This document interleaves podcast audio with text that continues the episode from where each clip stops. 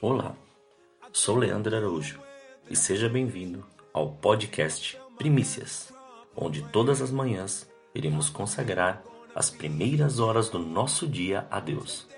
A cada episódio sempre virá com uma palavra e um momento de oração. Desfrute deste tempo com Deus e que Deus continue te abençoando grandemente. No Evangelho de Mateus, capítulo 8, no versículo 5 ao 8 e 13, diz assim: E entrando Jesus em Cafarnaum, chegou junto dele um centurião rogando-lhe, e dizendo: Senhor, o meu criado jaz em casa paralítico e violentamente atormentado. E Jesus lhe disse: Eu irei e lhe darei saúde.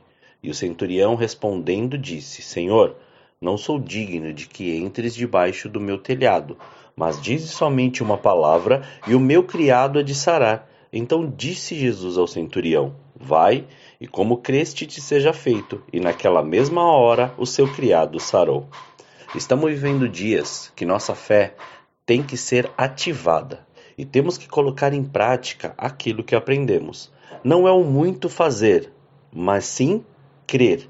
Não é o muito pensar, mas é ativar a nossa fé. Onde temos colocado literalmente a nossa fé? Lançado em coisas que são enfado para a carne? Lançado em pensamentos que tiram a nossa noite de sono? Presos em uma dimensão de circunstâncias e problemas? A palavra de vitória já foi liberada. Se creres, verás a glória de Deus. Se creres, nenhum dos seus desígnios serão frustrados. Se creres, tudo que pedir, isso te será concedido em obediência a Deus.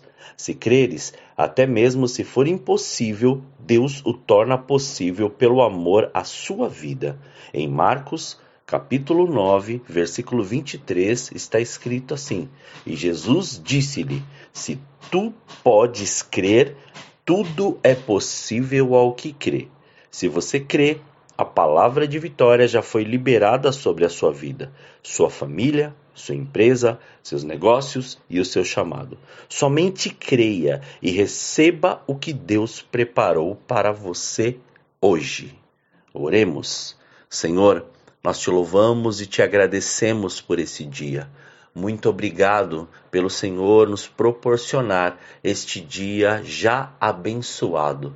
Pai, nós somente te pedimos algo neste momento. Acrescenta em nós e aumenta a nossa fé.